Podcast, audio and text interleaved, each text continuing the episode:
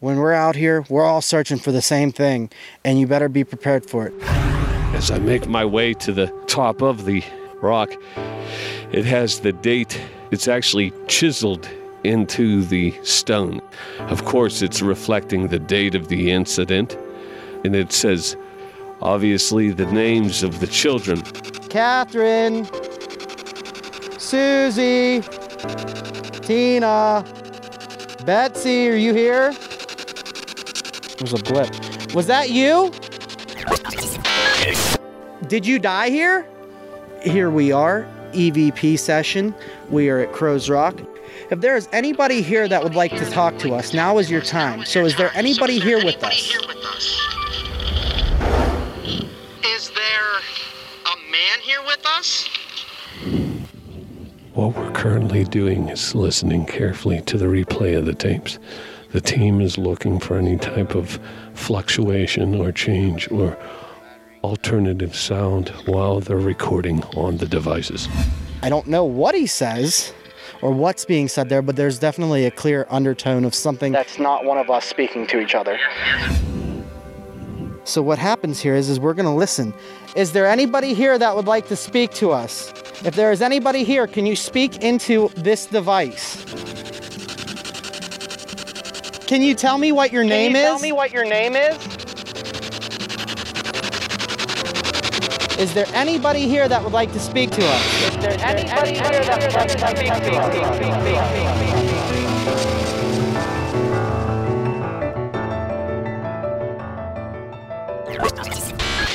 This podcast is made possible by the Social Voice Project. Tony Lavorna's Legends and Lore podcast explores the history and tales of ghost stories, mysterious crimes, murders, UFOs, witchcraft, and other occult happenings, still thriving in the greater Ohio Valley region of Pennsylvania, West Virginia, Ohio, and beyond. Today, I'm out in beautiful Greene County, and we're going to be talking to a very highly skilled set of paranormal investigators. Outsider Paranormal. To my left sits a beautiful Wheeling Creek. Long ago, long ago, in 1791, in fact, there was a very unique and horrific event that happened where we stand. But before I get into the story, I would like to tell you a little bit about this valley. In 1791, it was pretty much a battlefield between the colonist and the Native American Indian. Down the road over my left shoulder was the Crow family, who had wonderful young children that often traveled this road long ago. The Crow family would come from their property, walking along this road by where the Wheeling Creek forks, going on their way sometimes to visit other families in the area, and as well, I'm sure, to pick supplies from the local fort, which was located in Prosperity, Pennsylvania. Without any further delay, I'm going to allow these paranormal investigators to tell you the tale of these children and how they were attacked on May 1st, 1791. Ladies and gentlemen, with me is Damon Keith. How are you, Damon? I'm doing great, Tony. How are you? Fantastic. Also with me is Fred Tennant. Hi, Tony. How are you today, sir? Fantastic. Thanks for coming out and sneaking around the back. Who we got here, Mark Milligan. Hi, guys. How, how are you? Good, today, Tony. Mark? Good. Fantastic. Damon, for our listeners at home and across the world, can you begin to tell us a little bit about the events that led up to the attack on May 1st, 1791, an event that would become known as the Crows Rock Massacre? Now, shortly, we are going to go up the hill and take a look at the rock itself, which once sat just maybe 15 feet here in the Pennsylvania wooded hillside. Go ahead, Damon. Tell us the story, please. Well, the story goes a little something like this. Um, as you see, the Crow sisters and their brother Michael, the four sisters and Michael, were visiting a sick, it's often said to be a family friend or a relative, and they were visiting the relative down the Wheeling Creek, and they weren't doing well, so they were going in to check on them. And as children do. They were coming home on the path towards Wheeling Creek, and as they were on their way home, the girls began to tarry and they were kind of playing around a little bit. And their brother Michael decided that he was going to go ahead. He wanted to get home. And so, as many times they had done before, Michael went on ahead, not thinking anything of it.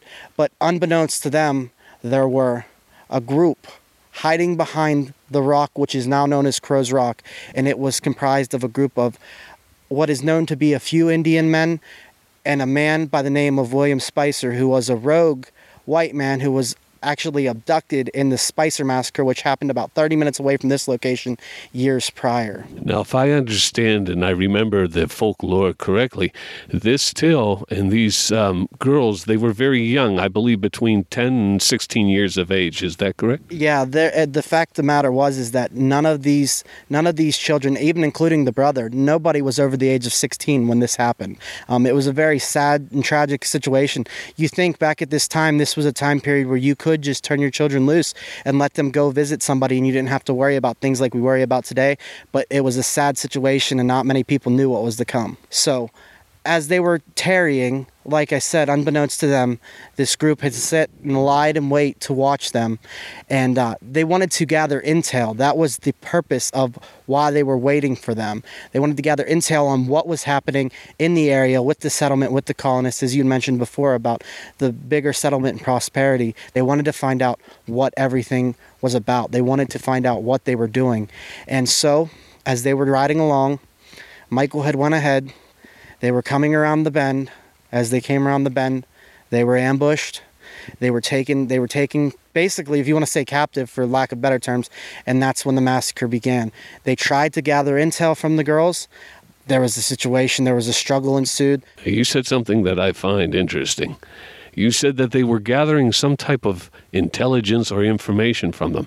In what purpose would these young girls have any information? What type of information? Well, it was information about the, the settlement and the colonists themselves because we were in the peak of the French and Indian War. They were trying to gather information, thinking that these girls would have information about numbers and men and the type of artillery that they had unbeknownst to them, these girls are just their children. They really wouldn't have a concept on that. But into these to these gentlemen, these these savages that committed this act, they had no idea. What would they have known? That's that's where this really becomes a tragedy in and of itself. You're attacking the wrong person, so to speak. Not that there was a right to do it at all. No, again with this tale, that isn't the only family members of the Crow that perished that day because of the Native American uh, Indians once they attacked. Uh, also, I believe you told me earlier uh, there were brothers that also belonged to the family, and they made some pretty grisly fates as well. Why don't you tell our listeners about that? Yes, uh, throughout the whole course of this, you know, you look at the situation. The girls were attacked. Michael had retrieved. He tried to come back. The brother who went ahead, he tried to come back and save them. And it is reported in more than one instance that he also was well, he was killed. He was murdered in this situation, and there is documentation to provide that there was other murders related to this going forward into the next few days. And actually, as time went on, they uh, did find the one girl. I believe it was Susie, if I'm not mistaken. Don't quote me on that, but I'm pretty sure it was Susie. She was found the next day because they went on a search party to find where their children were, and they found her. She had been scalped, but she was still alive. She played dead and um, a lot of our accounts from what happened come from Susie, and they were at moments of lucidity. So we don't have a true depiction other than what we've gotten from Susie and the very, very close people to the family that were around the situation. But over time, we have tried to piece together what has truly happened here. Most hideous indeed. Well, what I would like, ladies and gentlemen, is to actually take you to the site where the rock sits still to this very day. Now, I brought the team with me here, not just to talk about the past, but events that still occur here today. Because, you see, some claim that the ghosts of either these poor unfortunate souls or perhaps other ghosts unrelated to this event still roam this hillside. So as I walk along the path that has been worn here by many visitors to the site, I look around me at some of the old trees, locust, and I can't help but to lament on the tragedy that took place. These children attacked, frightened, scalped, in some cases tortured and then murdered.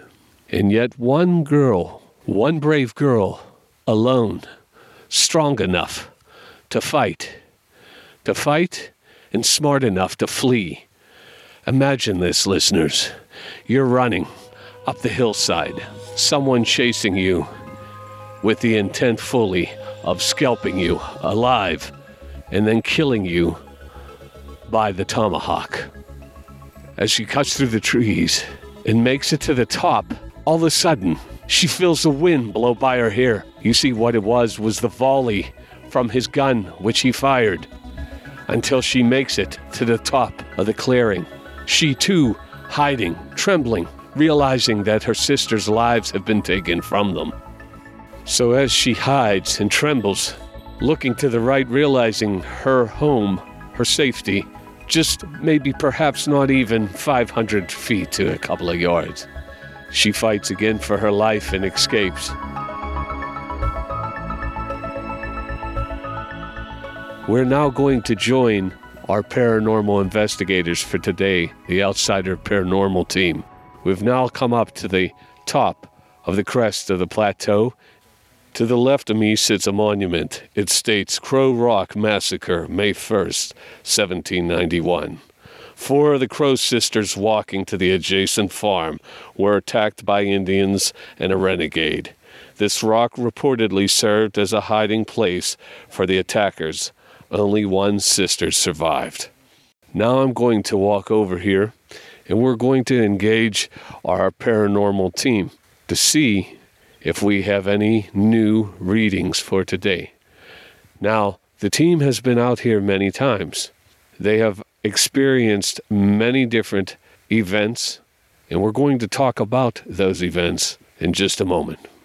Damon, why don't you, Fred, and Mark tell us a little bit about some of the past things that you experienced here because I see, as always, you fellas bring an array of equipment that you like to utilize. So tell our listeners a little bit about that equipment. You can each take a turn on your specialties and what you do. Well, first thing is foremost is, is I will tell anybody who's interested in paranormal investigating your best pieces of equipment are your eyes and your ears. But with that being said, there are some things that our eyes and our ears miss. So with that being said, one key piece of equipment that I is a must-have if I can't have anything else is a digital recorder. A lot of people call them EVP recorders. What that stands for is electronic voice phenomena. What that can mean is that we not, might not be able to hear it with our naked ear, but these have a chance of picking them up. Like I said, they record disembodied voices essentially, voices that aren't here, but we can hear them. Like we tell a lot of uh, on investigations, we tell spirits, entities that if you speak into these little microphones, that we might have a chance to hear you. We may not be able to hear you with our ears ourselves, but these might give you a chance. But like I said, this is a key piece of equipment, and this is something that we, you know, you, you got to have it. I mean, it's just something, it's a simple digital recorder. It's nothing fancy. I mean, there are fancier versions, but I believe that simplicity is best. And this is what we use, and they've helped us out here many, many, many times. Now, as we arrived at the location, ladies and gentlemen, it was approximately a little after four in the afternoon. I'm going to turn this over for a moment to Fred. He had bo- two devices actually that were giving uh, readings uh, as we pulled up. Why don't you tell us a little bit about that, Fred? Well, Tony, what we got here, uh, we got a K2 meter or an EMF meter. Um, it, le- it, measures electro- electronic magnetic field. And uh, then, of course, the other device here, it's a milligauss meter, and it measures in milligauss. And out here where we're at, as you can see, there is no electricity. And uh, these are pretty much designed to pick up any electrical interference that's in the air or could be around you. You know, contractors use this in their in their homes to find bad electrical outlets. In your home.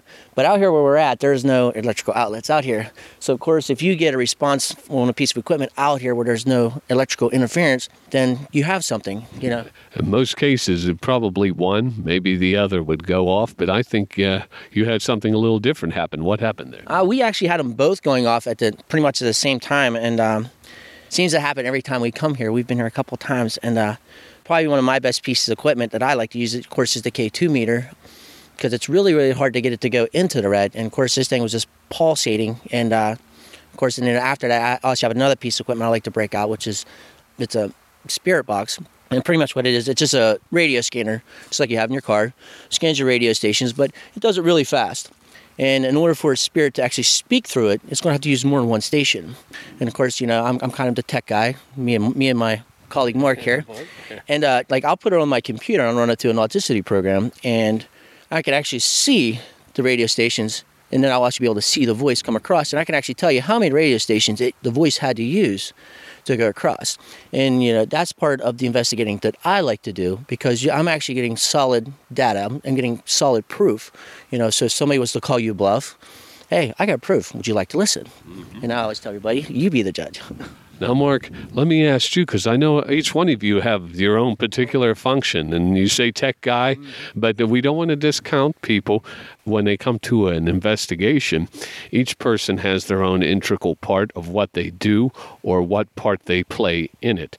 Uh, as Damon stated earlier in our conversation, observation must be done on all levels in order to try to, if you will, for lack of a better term, uh, cover all bets.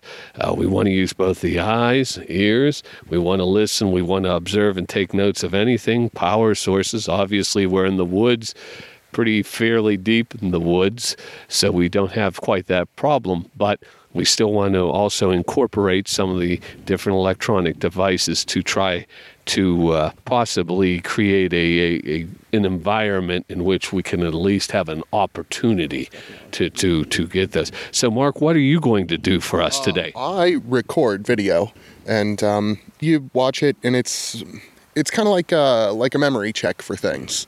You know, you can go back and you can rewatch it and see things that you missed. I mean, I've caught three, four, five orbs now, Oh yes. like moving orbs that you've seen, and uh, you know, you don't always see those with your eyes. So sometimes you got to go back through and and rewatch everything and just check it all out. Thank you. Now, let me ask you this, fellas, as a group, uh, how many times would you say you've, you've been to this location in the past? I would say a fair estimate. Let's say five times for sure we've been here. Fair, and that's five official investigations.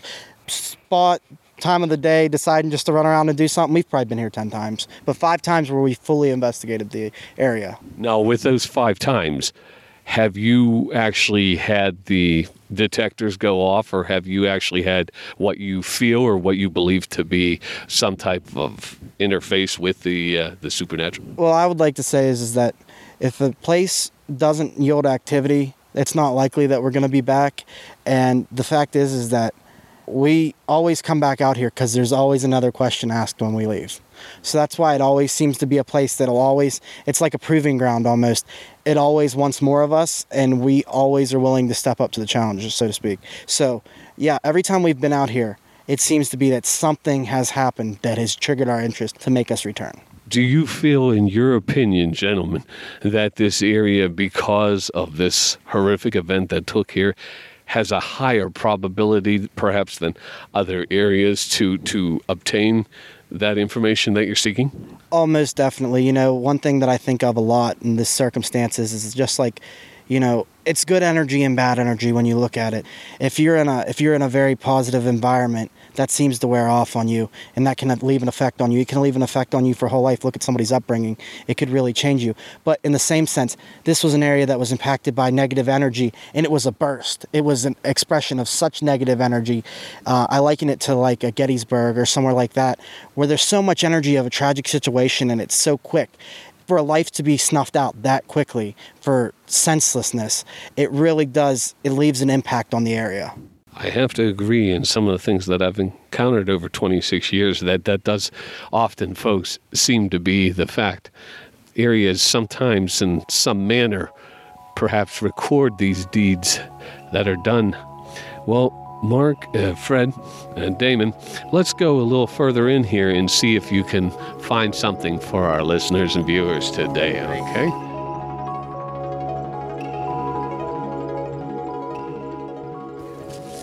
Now, ladies and gentlemen, where we're stepping is on a huge moss covered rock. On the top of the rock, it has the date that is, it's, it's actually chiseled into the stone, into the sediment. Of course, it's reflecting the date of the incident, and it says SUS and CATH. Obviously, the names of the children uh, Susie, Catherine, uh, and then Tina, and then um, also What we've gotten from this is what we have gauged over time is that the Betsy that's often familiarized is that they call Betsy was a nickname for Elizabeth. So the Betts comes from the Beth, and it's just kind of a play on. But Elizabeth is what we gauge to be her right name. I tell you, this rock is of considerable size. And in a moment here, we're going to look at some of the devices themselves. This right here is um this is just a little party light we got at our wedding. We we made these centerpieces. But the craziest thing is is you can see Tony, you have to turn that to make it come on. Right, right. But we found in many locations, we'll just leave that set and ask something to turn it on. For whatever reason, it turns on from time to time. It's really odd. We've checked the springs in them. We tried to, we debunked anything that could be with it other than it just happens. And when we come over to it, like I said, we'll come over to it and we'll have to turn it all the way back off. So, like I said, I'll set it up and let it sit there. But what I'm going to do is something that we like to do when we're trying to see what's going on is I'm going to actually record with my recorder. We're going to do a burst session EVP, which means that we're going to record for a couple minutes, ask a few questions, try to trigger some things with our different pieces of equipment, and we'll listen to it on spot to see if we're getting any kind of activity. So with that being said, I'm just going to start it out here just like I would if it was just us. So here we are, EVP session. We are at Crows Rock. I have myself, we have Fred, we have Mark, we're here with Tony and Kevin. If there is anybody here that would like to talk to us, now is your time. So is there anybody here with us? Nope, camera. Thank you. And you always want to leave a few seconds in between because you don't you want to make sure that you're not cutting them off. Is there a man here with us? Questions are often asked by one investigator at a time with a slight delay. Are there any females here with us? Can you tell us how many of us are here? Note plane. Did you die here? Are you still alive? All right, and that's where we're going to break on that one. So basically, what I do there is, is I go through a series of questions, and first you, you hear the very similar, the simple, common questions that would ask, "Is there anyone here? Is there a man here? Is there a woman here?" But then I do ask some weird questions, like sometimes, like I, I asked towards the end there, I said, "Are you alive?" And a lot of times we've found that sometimes when there's such sudden impact of a situation like this, they're not aware that they have passed on, and that's they're stuck in this tragic situation. And you go, "Are you alive?" And then you get yes, and then you go, well, okay, that's not possible. And then you have to work through that. Also, there's other times where I ask, are you alive? Are you dead? And if I get no to both of those, then I got to ask, are you immortal? You know, those kind of questions come about. And a lot of times that's where it gets spooky, and a lot of people get afraid to uh, ask the questions. But, you know, that's where that's where we got to ask, you know, I, I have to be open to all possibilities when I'm out here. There's no guarantee that what I'm dealing with is, you know, privy to this location. But for the most part, what we've encountered, we believe, is just to this location. So what we'll do now is we're gonna run back that minute and 45 seconds to see if we heard anything on that recording. So Here we are, EVP session. We are at Crows Rock. I have myself, we have Fred, we have Mark, we're here with Tony and Kevin. If there is anybody here that would like to talk to us, now is your time. So is there anybody here with us? Can you tell us how many of us are here? Note plane. and that's why we note things because I just heard that plane at first and I was like, what was that? Did you but die then here?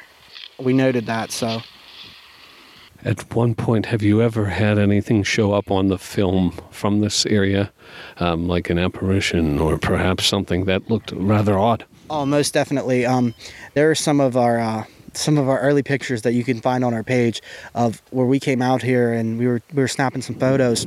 And I'm I'm a firm believer. A lot of times, people say orbs that they're dust, but there were some pictures that they're kind of I would say they're similar to orbs. They're just like balls of light, but the depiction of what's inside of these balls of light. It's really weird. Some of them, I mean, I know you hear it a lot. You can see a face in some of them. Yeah. And a lot of times, you know, there is a lot of discredit to them. I mean, personally, they're definitely an unknown for me. I can't explain why we're sitting here and the the it's calm. There was after many reviews and many people viewing them, it's it's a very interesting piece of evidence. They're compelling for sure. Let me ask you this, Fred. I'm going to come over to you. You said you've taken some yourself. You see a, a face or what you believe to be uh, a face. Sometimes I realize uh, some people uh, who may be skeptical um, often refer to the, the process of uh, pareidolia, um, or seeing things or something, the mind seeing something that isn't quite there. But let me ask you this. You said that you've seen it here before in other places. What is your take on that? Well, I mean, orbs, or like Damon said, they're they're really really weird. Um, you really can't explain it. You know, some people say, you know, it's it's it's a ball of energy. They say it's the spirit. You know, once we you know got a few pictures, and uh, you know, I was able to get it on the computer. I was actually able to blow it up, and then of course that's when you know I pulled Damon over, and I'm like, man, look at this. I'm like, you can see a face inside the orb. And like, do you see it? And he's like, yes. And of course, I get everybody else's take on it, so I don't think I'm seeing things. You know, you know, it was something really weird. You know, we really can't quite explain what it is, but yeah, most definitely, man, 100%. We definitely saw a face in the picture. That's like one of those things too. You know, we take like orbs and stuff like that into account because th- there's so much skepticism behind them. But over time, like I don't know, I'd say in a course of an investigation, I'll sit there and there will be 30, 40 pictures I'll just throw out and go, "That's dust." But it's it's picking through. Every once in a while, you'll find one, and it's like, okay, I've seen thousands of pictures of dust, Miller's mites. I, I've seen the differences. I know that there's there's something behind this. There there's got to be there's you know I've seen the bugs. We we've seen it. You, you almost want to say you've seen it all, but once you do it for so long, you can pick through and decipher. Okay, you know, because there's times where we'll have doubt, and that's one thing that if we have doubt on it, and we can't come to a conclusion, we don't use it. It won't be. It's not published. That's not us. But if we post something, it's within a shadow of a doubt. We, you know, it's like um a previous instance we had a light anomaly. I can't explain it. I can tell you one thing. I've seen the rope rope light anomaly. It's something that's very common. You know, it's something. Can you explain that for our listeners a little better? A rope light anomaly. Uh, how how does that come into effect? So a rope light anomaly is kind of like an orb. It's a flash of energy that you see. It's segmented. It kind of looks like, uh, for the lack of better terms, of a chain. And um, what it looks like is just this flash of light, and it's a chain there. It can be created. I will tell you right now. If you want to see what one looks like for your own personal image, where you're sitting at wherever you're at at home, if you're ever around like Christmas lights or like cabana lights, and you run your camera and you click a photo really quick while you're moving your phone, you can mimic that.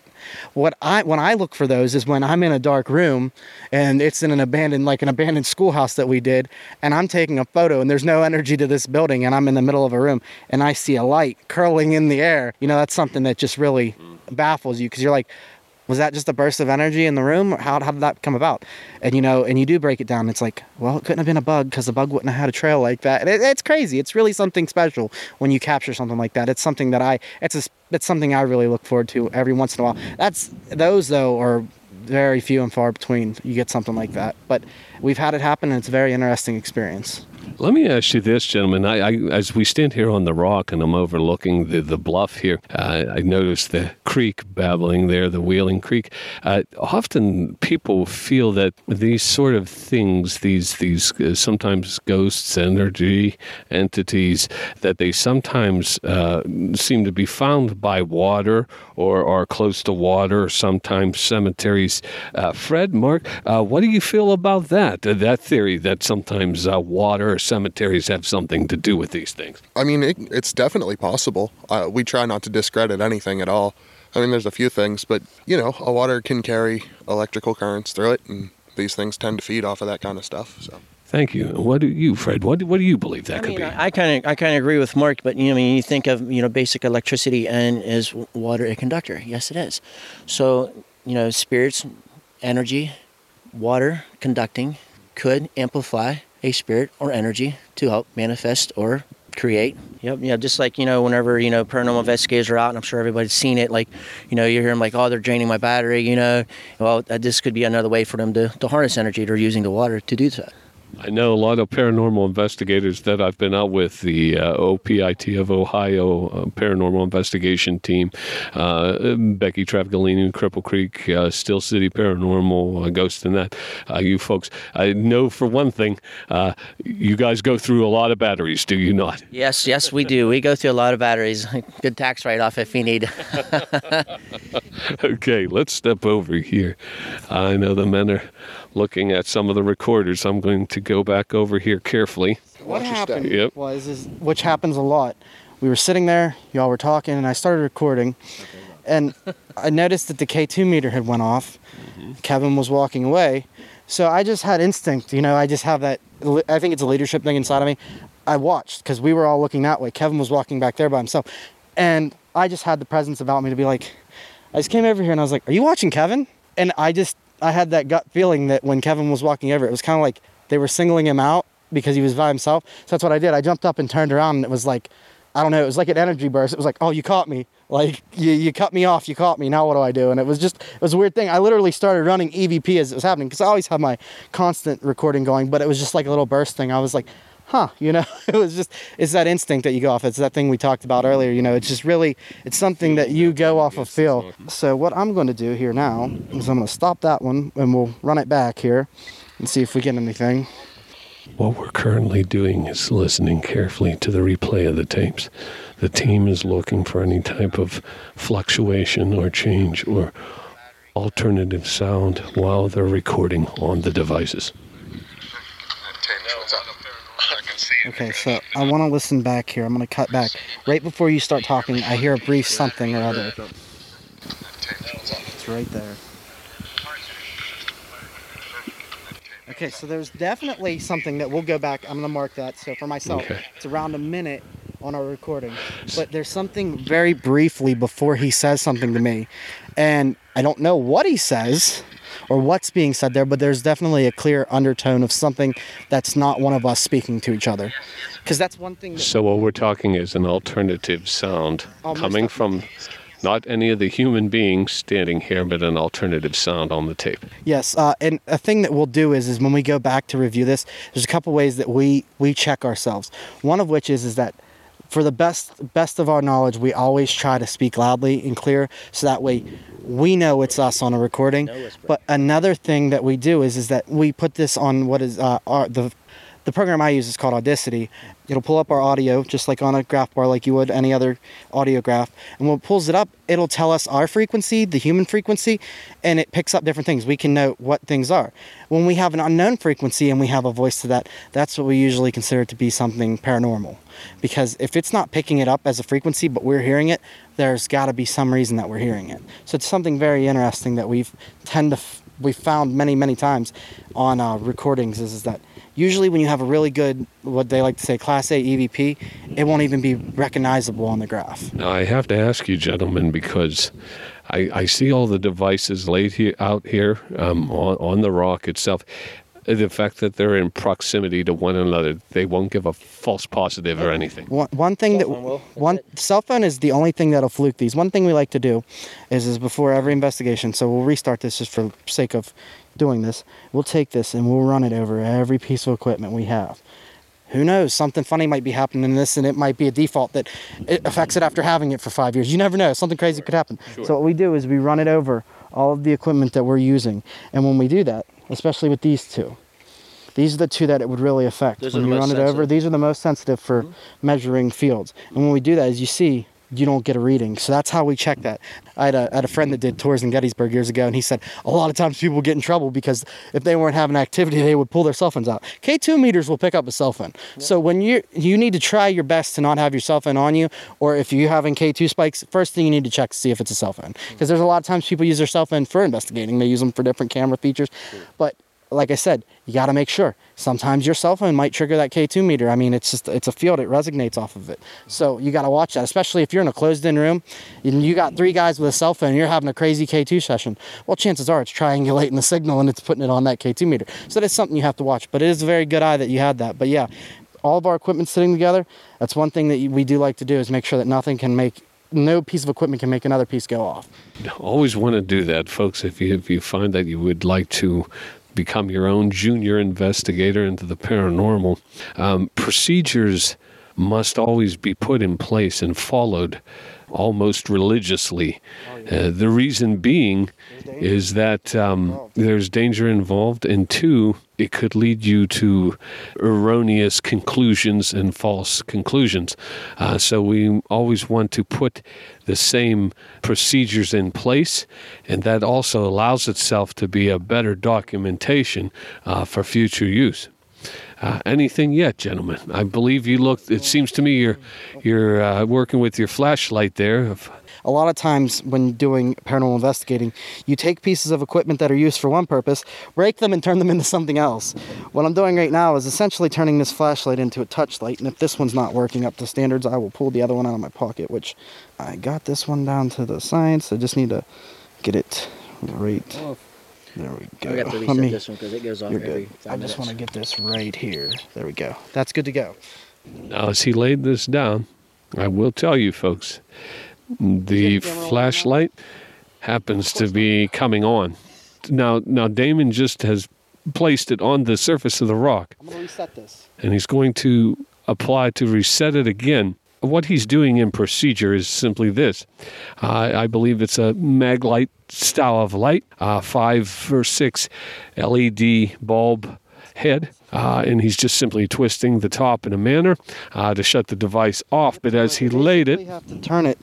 Basically, what I'm doing is is making it to where for the mag light to come on, the button is pushed, but they have to turn the mag light on. So something would have to come up, and as you see, you have to apply pressure and move it. Right. So for that to come on, something had to have applied pressure. So what I'm going to do is set an additional mag light right here.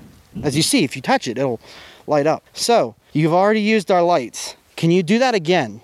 If you could light up one of our lights, I would be thankful. You already lit up the black light. Can you light up our blue light? currently it is sitting there. It is not lit. If there's somebody here with us, can you turn one of our lights on? Any of our lights here?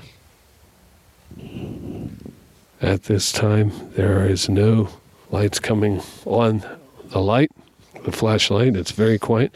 The Gauss meter and uh, K2 have not moved. Oh, the black light has come on, but I may have bumped it. He may have bumped it. Let's hold on here one moment. Okay, we reset it. stuff. Can Okay. we do that again? Can you turn it back on? If that was you, turn it on. I'm giving you a chance here. I'll tell you an interesting story while we're sitting here waiting for the lights to come on. We were on an investigation here one time. One of our investigators, their ponytail, they were standing over by that tree. He's a, obviously, gentleman's about six foot seven, so he was a big dude, and he was standing up against that tree. And I'm standing there, I'm watching, and his ponytail slowly started to look like it was being lifted. And the gentleman turns around and screams, What the heck was that? And we're like, What do you mean? He said, and I, I caught it and I was like, He's like, Something grabbed my ponytail. I was like, No. And meanwhile I had started to see it and he was he was freaked out. I mean, it was it was wild. It was something like it was one of those personal experiences that yeah, we didn't catch it on camera, but the people that were here were like, Oh my goodness, that was wild. So back to back to what we were doing here. We asked you to turn our lights on. We'll we'll play a game. If you can turn our lights on, we'll switch it up. We'll do something else. We'll we'll we'll give you a better platform to talk on. So if you can turn any of these lights on, be it the colorful lights or the black or blue light, we will give you a chance to talk to us through a very special piece of equipment. As of yet, no lights have come on. Do you like do you like the black light more than the blue light? How about we put the black light next to the blue light? So I'll pull that over here and take the pressure off of it. Applied pressure. There we go. Can you turn either light on now? It'd take a little bit more out of you to turn that black one on now, but I really want to see you turn it on again. I want you to prove that you can turn these lights on for me. If you even flick that light, I'll be happy. Alrighty. Well, what we're going to try now is a specialty of Fred's. We're going to do a spirit box session. So what we're going to do is a spirit box is like he mentioned earlier. It's just this little device here hooked up to a speaker. It's basically a radio, but it scans radio frequencies at a very high rate. So what happens here is is we're going to listen and if a if a spirit comes through, we'll hear it over a course of many stations as he said. So we'll get power connected and this is loud just so you know. Once I start sweeping, you'll hear it and you're going to be like, "Ah," but here we go. So we'll be able to hear better. There we go. All right. Is there anybody here that would like to speak to us? If there is anybody here, can you speak into this device? Can you tell me what your name is?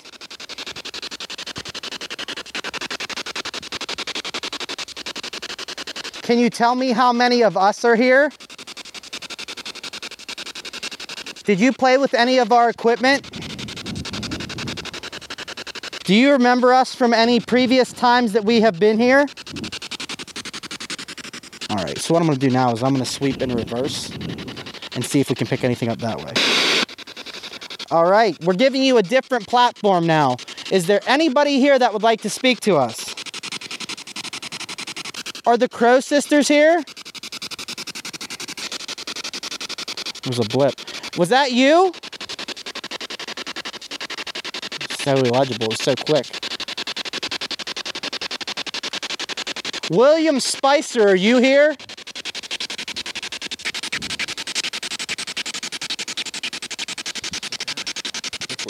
I've never had a feedback like that in my life on this thing. It's rock, but it sounds like somebody's like chirping into the device, like, like that kind of thing. Is that you? Well, the weird thing is, is we said we heard a bird, and there's a bird again. Okay, just follow me on my rabbit trail here. well, we do this. This is the, no, how we brainstorm. how. Native Americans, right? I've met some of the ones that do reenactments that are really good with the bird sounds. We hear them, we hear bird, then we hear something whistly kind of through this, and then I'm gonna kill the spirit box for a second. Yeah, I'm getting like, yeah, I'm getting. Okay. This is the fun part. There's like people up here in the woods. Yeah, that's what it sounded like. Is there somebody up there? What it sounded like, okay. For the folks at home that are listening, you tune yourself into this place so much as many times as we've been here. It just sounded like it sounded like somebody like the time we were here before. Remember, it sounded like somebody was just kind of like watching and walking, like they're creeping the line almost. But in all reality, you folks seen when we came in, it would be a heck of a hike to try to walk that out. I can tell you, ladies and gentlemen, it's about a four or five degree pitch on this hillside. It would be quite quite a feat for anybody to go up through and down through the uh, the forest at this point. There's much uh, much as far as leaves and uh, debris on the ground. Is there anybody here with us right now? I really feel like you have a sense. I don't know. It's kind of like it's that cat and mouse game that I was telling you about. You get that like, okay, we had some activity when we first got here. Then it seemed to wind down. Then we had a little bit of a a little bit of something going on, and then it backed up. It's almost as if it's like doing the runaround game. Like it's, and then you're going, is it wildlife or what am I seeing? You know? Are there sort of known reasons why there wouldn't be sort of presentations or manifestations. I mean, is it like a are there like commonalities uh, why things don't show up or appear? Or Well, it, there's a lot of different reasons. I will say this is that we are out here during the daytime, and I won't. I'm one of those people. You can ghost hunt any time of day. That has no barring on your results. The only reason why ghost hunting is looked at so far in the evening is light shows better at night, and so if something is emanating light, eh, it could be that there is. We could be there could be an apparition over there that is lit, but being that we're here, it would be more of a haze to try to see something. Being that it's it's not darkened around it. You see what I'm saying? If it's a faint light, you're not going to see a faint light in the daytime. But in evening, if there's a faint light showing through, there might be a chance to see that better.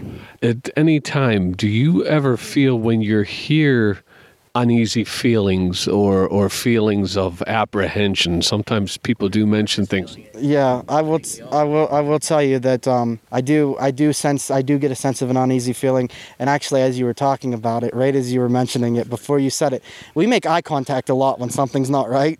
And he gave me. He's, he's saying uh, Damon is referring to Fred Tennant, who, who's standing across eye, from and him. he knew because I started to it almost like you feel it up your spine and I looked over at him and he looked over at me at the same time it's almost as if it knows we're talking about it whatever's here knows we're talking about it and yes we have had many instances in the past where we were here and we had uneasy feelings I mean And let me ask you this, uh, uh, Fred. I'll, I'll point this question to you: How long do you guys stay here? Sometimes when you're doing it, Well, um, I think the last time we was here for a good three, maybe four hours in the evening, and uh, yeah, we we was here one time. It was it was so foggy and we couldn't barely see anything, but still, yeah, we we refused to leave. And you know, when you're here, you get this you get the, the feeling like there's nothing here, and then you know you, you, your feelings will change.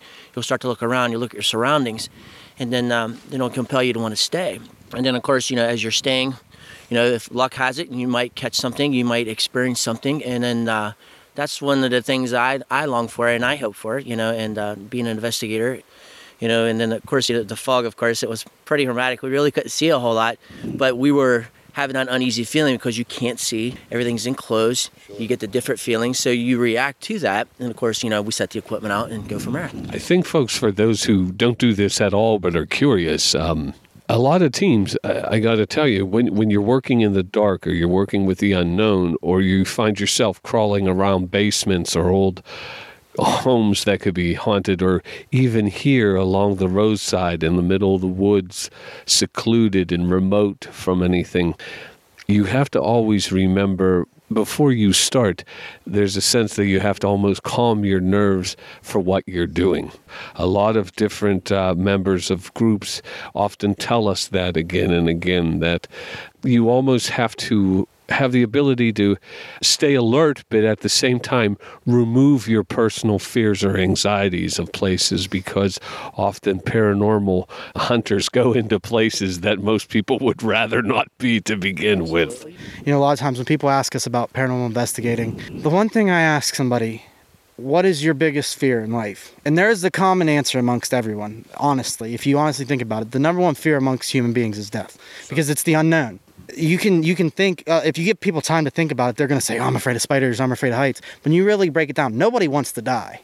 So that's the first thing that I tell people when you are going into this field is is that your apprehension or your fear from the unknown, the supernatural, risk retention. You're most likely not going to die when you're out here, so you gotta you gotta keep that you gotta keep that fresh in your mind. It's not common to run into something that's going to physically harm you. It's a, it's a special case to have that happen, but you have to be prepared for that. So when you're mentioning the fear, yeah, there is a very there's a very keen set of I, I, I put myself in my game face, I get ready to go, and that is something that you have to do. You have to be able to mentally make yourself ready for whatever you're going to face. Because we could come out here and experience absolutely nothing, or we could come out here and experience something terrifying. You never know what you're going to run into. Have you gentlemen ever found yourself in a situation uh, through your years of doing this where you felt that you were in mortal danger of, of something, perhaps encountering a demon or, or something of that nature? When thinking back over the course of time that we spent together, I have felt fear that I would be physically harmed, but on my own belief system, I don't believe that this is anything out there is able to take my life. But I very, I, I very well believe that it can make me very sick.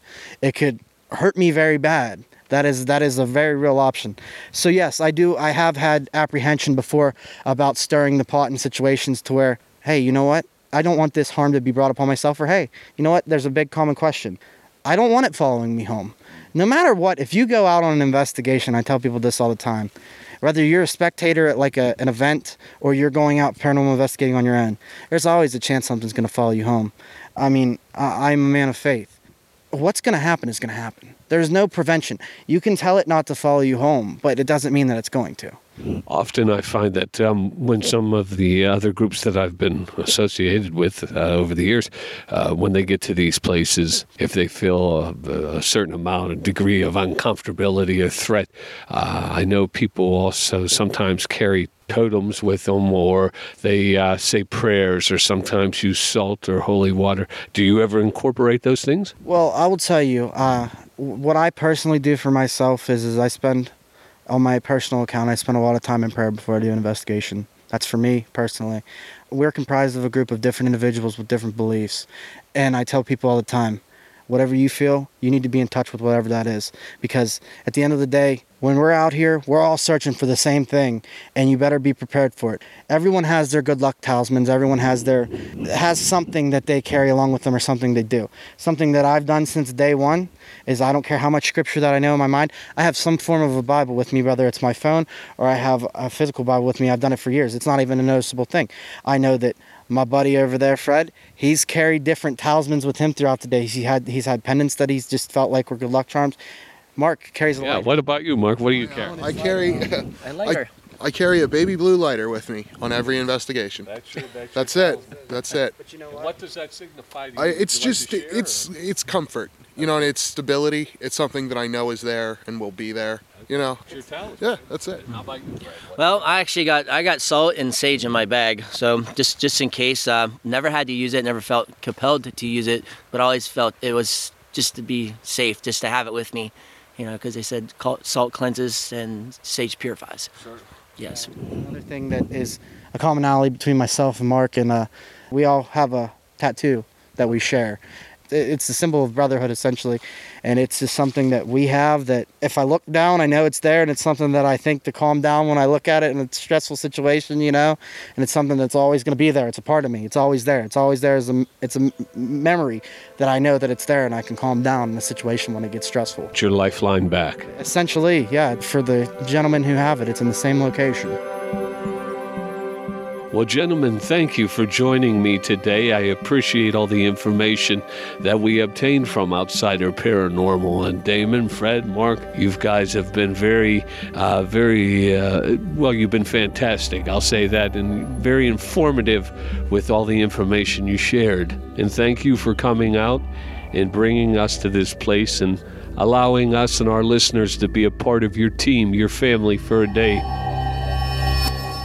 As I stand here lamenting about the things that had happened here 160 years ago, and as we gather around this rock, I can't help wonder what it must have been for those poor unfortunate souls. You can almost feel it in the air, rustling amongst the leaves and the trees of this place. This has been your host, Tony Lavorna, for Tony Lavorna's Legends and Lore podcast.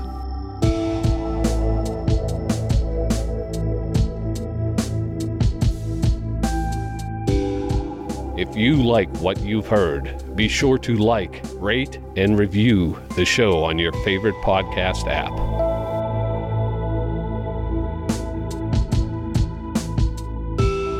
You are listening to a production of the Social Voice Project.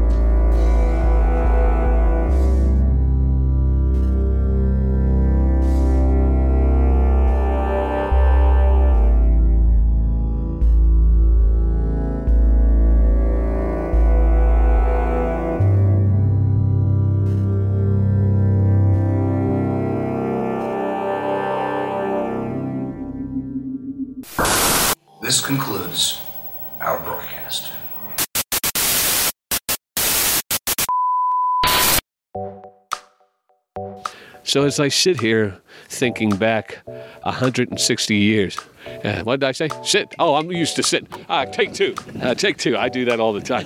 take two. In fact, I think I even said tape. You can tell how old I am. I said tape in his recorder. They don't even use tape anymore.